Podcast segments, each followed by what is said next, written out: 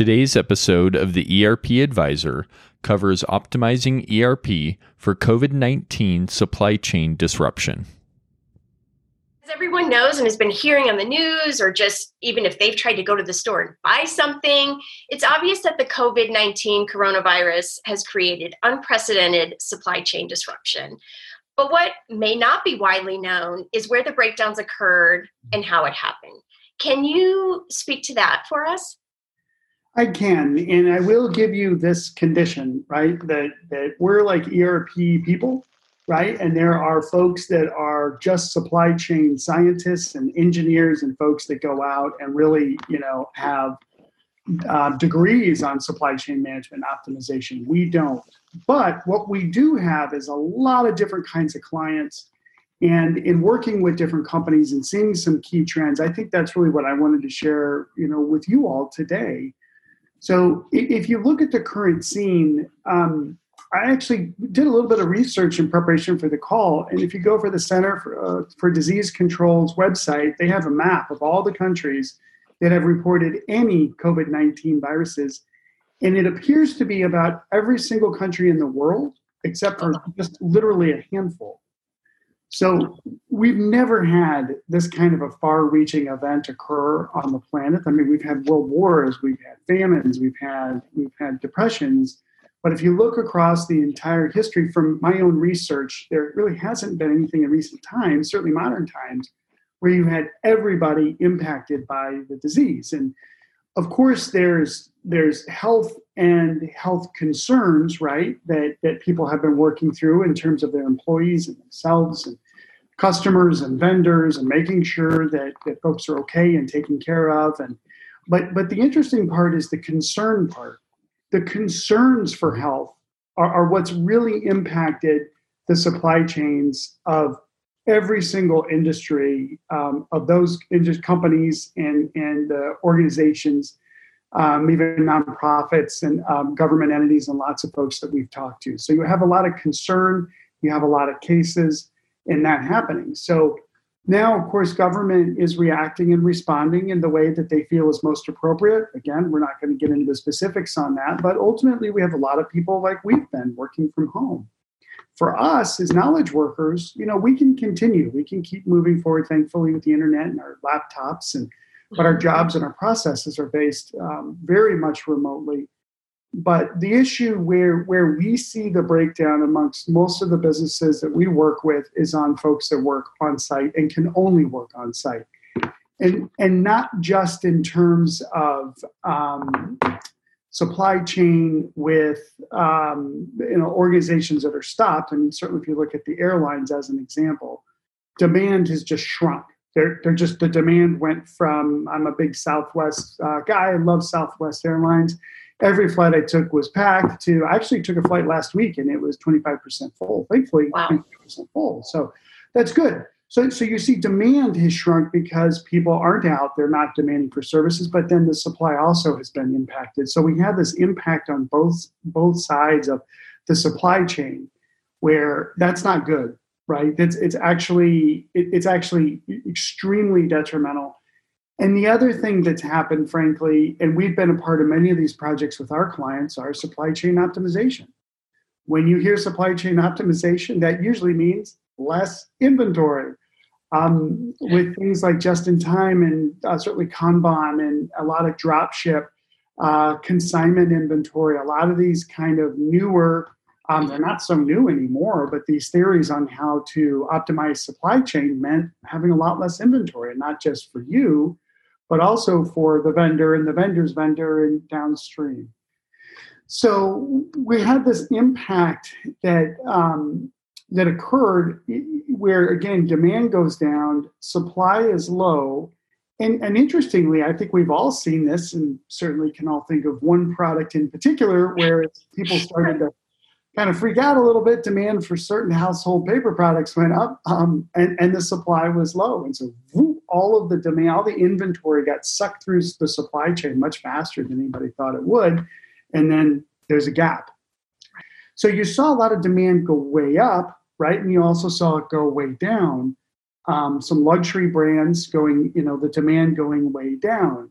So, so you have these huge fluctuations on the demand side, as well as the supply side being either staying with nothing, no demand for some of these products, but in most cases you have a, a pretty big supply uh, or increase um, that from the demand side that just shook all just shook all of the supply loose. It's sucked through, and now there's nothing there. So, you know, as we see states opening back up, we're going to see this kind of gap. It's like a big void. You know, it's like uh, I could think of several oil and gas examples for drillers in that. But if you think about a hose, right, where you're just shooting water out, the water just goes. That's what we were doing, right? But air has gotten in the hose. And so you turn the hose on, air comes out, right? That's what we're dealing with and probably will be for, for several months, depending on how fast things open. So it's it's been a mess and it's been hard for for everybody that we've talked to. And I, I think we're going to see again the impacts are not going to be just short term in terms of catching up, but these are lessons that people will never forget. I, I think as all of us as professionals, we'll, we'll, we'll never forget what's happened here. And so how we plan and how we do forecasting into the future, I think is going to be different. We'll talk more about that here on the ERP side probably in a bit. Yeah. Well, thank you for that, Sean. So kind of um, expanding a little bit more, can you go in depth on how analytics and forecasting can help predict a supply chain disruption? Yeah, you know, it's. I think this one was impossible to see. Although I think we all are paying much more attention to uh, viruses in uh, foreign countries than our own. So, um, but analytics and forecasting, um, we talk about analytics and forecasting, are based upon models, and models means prediction, which is is a bit of a of a fancy way of of saying estimating, right? And and certainly not guessing because we have certain facts, but we don't know what the future is going to entail. So forecasting and analytics tools um, are things that are extremely valuable. This one again, and there's probably even some folks on the call that have been doing their supply chain plans, and and and they didn't include COVID nineteen. So we definitely recognize that. Um, but there is another side of this too that um, MRP, material requirements planning, which has been around for many, many decades now, you know, I've never met a uh, an, an, MRP person, a planner that took the plan right out of an ERP, for instance, and said, "Okay, this is what we need to go buy. Go." Like you don't even need to, you don't even need me. You just go put the purchase orders into the system and go. That's not how it works. It's just on a call this morning with a food processor, and they're talking about that. It, it never works that way. So while you may have forecasting tools and planning tools, there always is the need for the human element for sure to take a look at that and make sure that it makes sense. But but what I will tell you is, and we're really working with several clients even right now, like how can they make their forecasts and their demand plans and even their analytics much more accurate to to look into the future so knowing what we've been through with COVID-19, but but what really is a safety stock number, for instance, right? If we look at some basic planning for uh, supply chain planning and inventory planning specifically, what's that safety stock number? I will tell you that most of the folks that we're working with, they're increasing those numbers. Um, and maybe a little bit later, I'll talk about the impact of COVID 19 on just cash. That's what's going to be really, really interesting if you ask me on and then into ERP and supply chain because now we're going to have more inventory. Who wouldn't? Right? We're buying masks, we're buying different types of products. The PPE you hear. We, I was just talking to a startup a couple days ago that's getting ready to do some e-commerce solutions around that. So, so the analytics and forecasting is always going to be important, and and and but it really ultimately comes down to an organization doing the right plan, looking at the right safety stock levels, talking to vendors, and ensuring that as they're looking forward, they're keeping an eye on the past with an adjustment on on this situation that has occurred. So, you know, as it applies to ERP and software tools, we're really seeing clients like really interested in in the analytics the forecasting and the planning that's pretty straightforward to do so not big complex heuristic models but how do we bring all this data together so an individual can look at it and make better decisions from it? I think it's always been that way, but man, that's super important today. Just being prepared, I mean, for anything, as we now know, right? Exactly. Right, right. What would you say are the primary components of a supply chain that can be optimized with ERP? Hmm.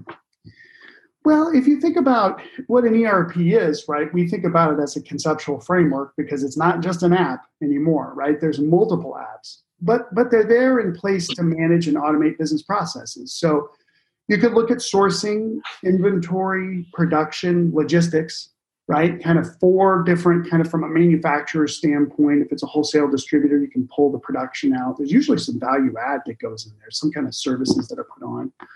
But if you start with sourcing, ERP um, is again, it's only as good as the data that you put into it. We talked about that on the last question. But if we have really good um, uh, raw material information, our parts lists are accurate. Uh, boy, is that a big one right now. Um, just as an example, we had a client that had uh, multiple branches throughout the country, and each branch kind of operated autonomously. But thankfully for them, before the COVID 19 hit, they had they had kind of rationalized their parts list down to what was real. So now they're able to see, oh, well, these guys over here, this other location actually has some inventory that we need. The vendor's saying I can't get to that for another six months now. Oh, I think I'll get on the phone and do some horse trading to try to get some inventory from within the organization, sourcing from other parts of, of the country, even the world. So having a good, strong understanding of what you are sourcing, boy, this has really made it more important, I think, in COVID 19 to understand what are those raw materials. 80 20 rule, right? The Pareto analysis. Um, 20% of the items that we bring in make up 80% of what we consume. You better nail down your sourcing strategy on those 20%. And an ERP can help you keep track of your vendors. It can help you keep track of different vendors that can sell you the same part, same part number. You have the ability to track systems in systems that way parts, as well as looking at terms and conditions and that by vendors. Kind of basic stuff, blocking and tackling. But boy, you got to have that in. Mm-hmm. And if you look at inventory itself, as I talked about, having really good, accurate inventory balances, frankly, when the economy is good, it's not as important. And I'm sure there's there's production planners on the call that are cringing as I say that. I apologize. It's always vital. Always do your cycle counting. I mean, you've got a, a year-end audit for sure that you're going to have to substantiate your inventory balance, especially if you have uh, covenants against it. But having the right inventory number now is it's it's not just vital. It's it's it's a must-have. It's it's just part of playing the game. Like it's if you don't have accurate inventory, you can literally be destroyed in a matter of a week or two. Even still, uh, because demand is still just fluctuating, and people are trying to figure out how to buy stuff right now. Companies are figuring out. Companies are getting back online. So you have to know what's in your inventory. This is a really key area for everybody is maximize the inventory data that you have and make it as accurate as possible. And then I think on the logistics side, you know, same kind of thing there. Fortunately, a lot of the organizations have been essential, right? We look at UPS, we look at FedEx. These guys are running around. I mean, Amazon's running around. Um, but even from kind of a B2B perspective, a lot of the third party logistics providers, the wholesale distributors that were kind of outsourcing distribution, you know, these guys are really vital. So we have inventory that's in somebody else's shop that's being ready to be sent out. Uh, maximizing scheduling. We were just talking to another business the other day that that schedules deliveries for appliances and you know they're getting a lot more requests for demand right now. People are in their house and they still got money. That's again i really want to talk to that point in a minute. So they're buying appliances. They're replacing old appliances and getting new ones. Well these guys have to schedule and figure out how do we get our parts from our distribution centers our warehouses out to our customers when um, our carriers are busy with other people too or third party carriers so you know if you really look at all of the just wonkiness, everything's just different. It all comes back to having kind of a fundamental understanding in sourcing, inventory, production, and logistics of what really is there. How much capacity do you have in logistics? How much trucking, how much space do you need to fill up a truck? Like having all that data really defined and understood in your system so that as people are making decision, they punch a, push a couple buttons and there it is. That's it's super, super vital. And fortunately, ERP can provide that. Are there any immediate actions that can be taken to recover from supply chain disruption that you can share with us? Yeah, I think that's a good question, and I'm, I'm going to talk a little generally, um, and then I'll, I'll get to ERP too. But you know, the most important thing is is getting employees back to battery. Certainly, health wise, certainly getting kind of the the new understanding of the CDC guidelines for working and and you know opening up shop again for sure. We're seeing different states are kind of approaching that differently, but we're seeing a lot of, especially out of Florida, Georgia. I think a lot of good things are happening. The rates are going down, and more people are getting out. So definitely, the first thing is is get your employees back to battery. Um, but I'll tell you another really really key thing to do is to look across your entire supply chain and and look for where you have the dependencies where they're the biggest so, for instance, um, looking at the meat industry recently, if you look at it, um, different meat packers and meat shops they have they they funnel demand to certain parts of the the food industry, right? It could be wholesale, it could be restaurants, it could be other types of businesses. And, and when one of those meat packers um, and, and, and meat processors shuts down because they have to clean, right? all their employees may be fine. Some of them had employees that had COVID 19, but the, the time it takes to actually clean a factory, and they do clean them already, but to this level, shuts down production for weeks. We have another client that relies on um, basically lightweight trucks and even heavy duty trucks, and they retrofit them uh, for um, electric motors. Well, Ford was shut down for a month. So, so now we've again got this big air bubble going through the supply chain. Their demand's still pretty high for for for EVs, right? But but now as the supply is really coming online, you know, you really do have to kind of look at okay, what's that vendor doing today, and what's their plan over the short term to get back up to speed. So I think having those really frank conversations with the people, with the organizations that you rely on the most, is going to be more and more and more important. But again, there's other folks that are more supply chain scientists and engineers that can talk to more specific optimization, but that's something that we're seeing a lot of value in. ERP wise, though, especially if your employees do still have some capacity right now, is and I, I guess I said this earlier too, but I, I can't say this enough, is data integrity. Like now is the time to get your data cleaned up get your item list nailed down, get the total number of uh, your inventory counts, get them accurate, the locations, down to the bin if that's where you need to go.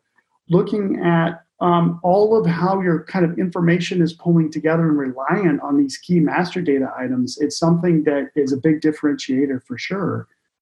Um, another really key thing, too, I'm kind of throwing out a lot of ideas at everybody. I hope it's not too much, but this is what we're seeing with our customers. That's why we wanted to do this call. Um, streamlining workflows. So we had another customer that was looking at their purchasing process and how things work, and there were some manual steps which, as as the purchase approvers are out of the office, or even the people that are processing purchasing are out of the office, it slowed down their ability to buy product. And yet their vendors are selling out quickly.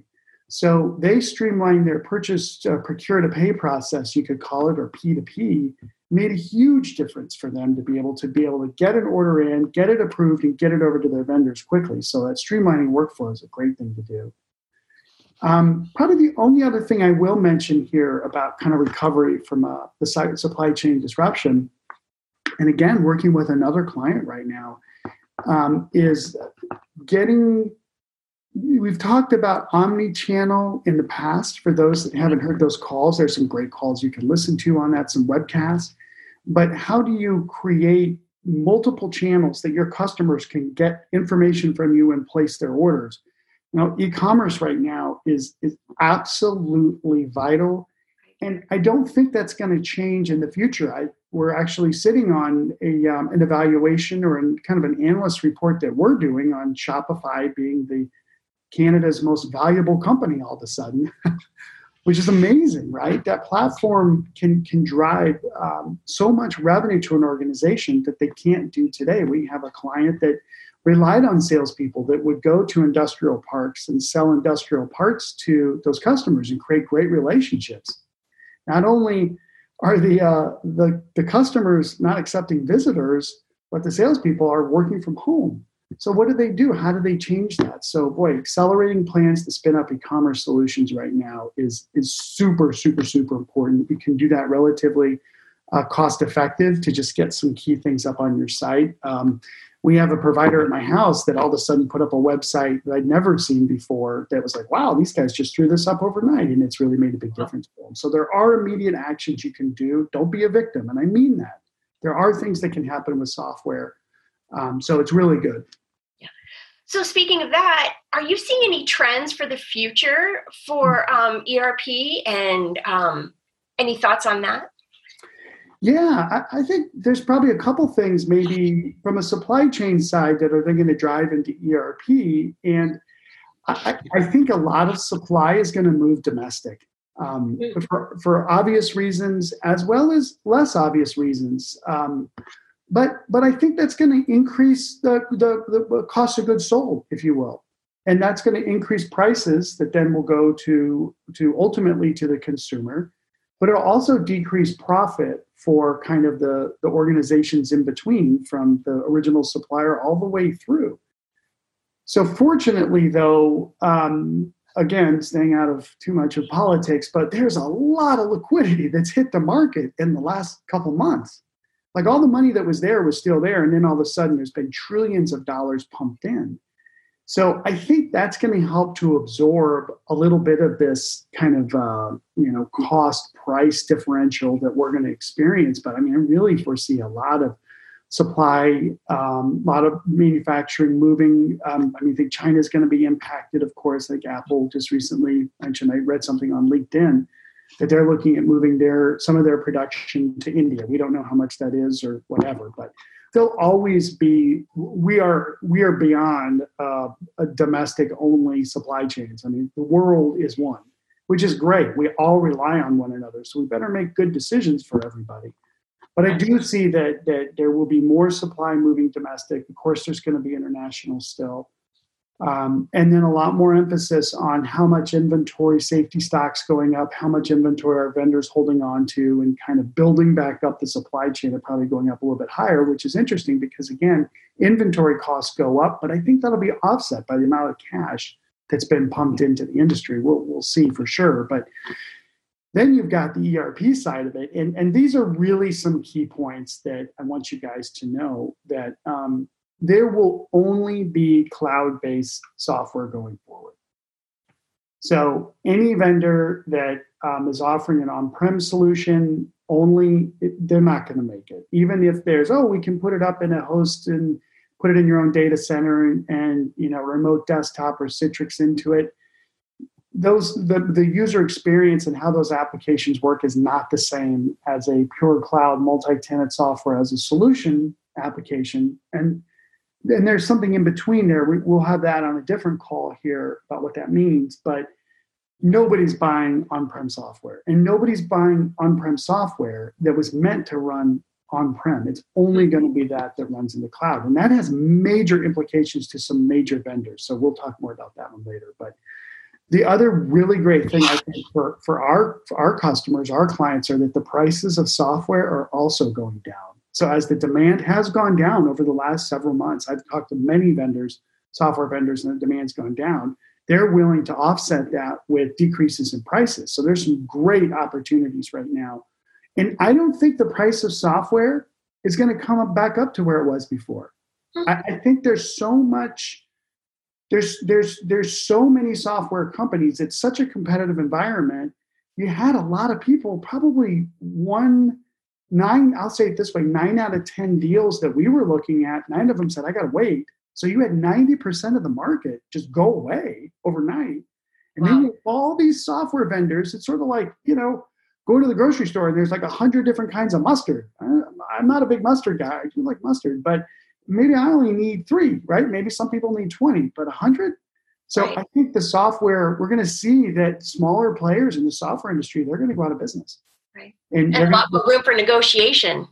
Right? Tons of room for negotiation. That's right. And and and I think the, the final point that I'd say is as a as a consumer of enterprise software, you really have to be careful you really have to look at the financial backing that an organization has. Like how much money are they sitting on? They're not going to tell you that. But you can look at are they private equity backed? How long have they been with the private equity company? Does a larger software company own them? That's actually a good thing. But does a larger software company have a more flagship product? Because if you're on a product that's on a smaller customer base than their flagship product, they're going to migrate you just out of economics. So pay attention to economics as it comes to ERP. We're always around to help you just throw some ideas at you. But but Juliet, that that's basically what I would say. Sean, thank you for that. I appreciate your time. Thank you. So, and we appreciate your time, everyone, for joining us today. Um, please let us know if you have any questions about today's content. We're happy to help um, answer any questions you have and help in any way we can. Um, please join us for our next call, May 28th The Inescapable Reality of E Commerce in a Post COVID World.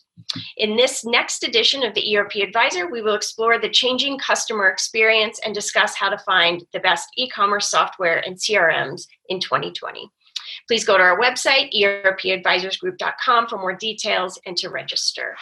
Uh, thank you again, everyone, for joining us today. We appreciate you taking your time. Uh, ERP Advisors Group is one of the country's top independent enterprise software advisory firms. ERP Advisors Group advisors advises mid to large size businesses on selecting and implementing business applications from enterprise resource planning, customer relationship management, human capital management, business intelligence, and other enterprise applications, which equates to millions of dollars in software deals each year across many industries. Thanks again. Um, this has been the ERP Advisor.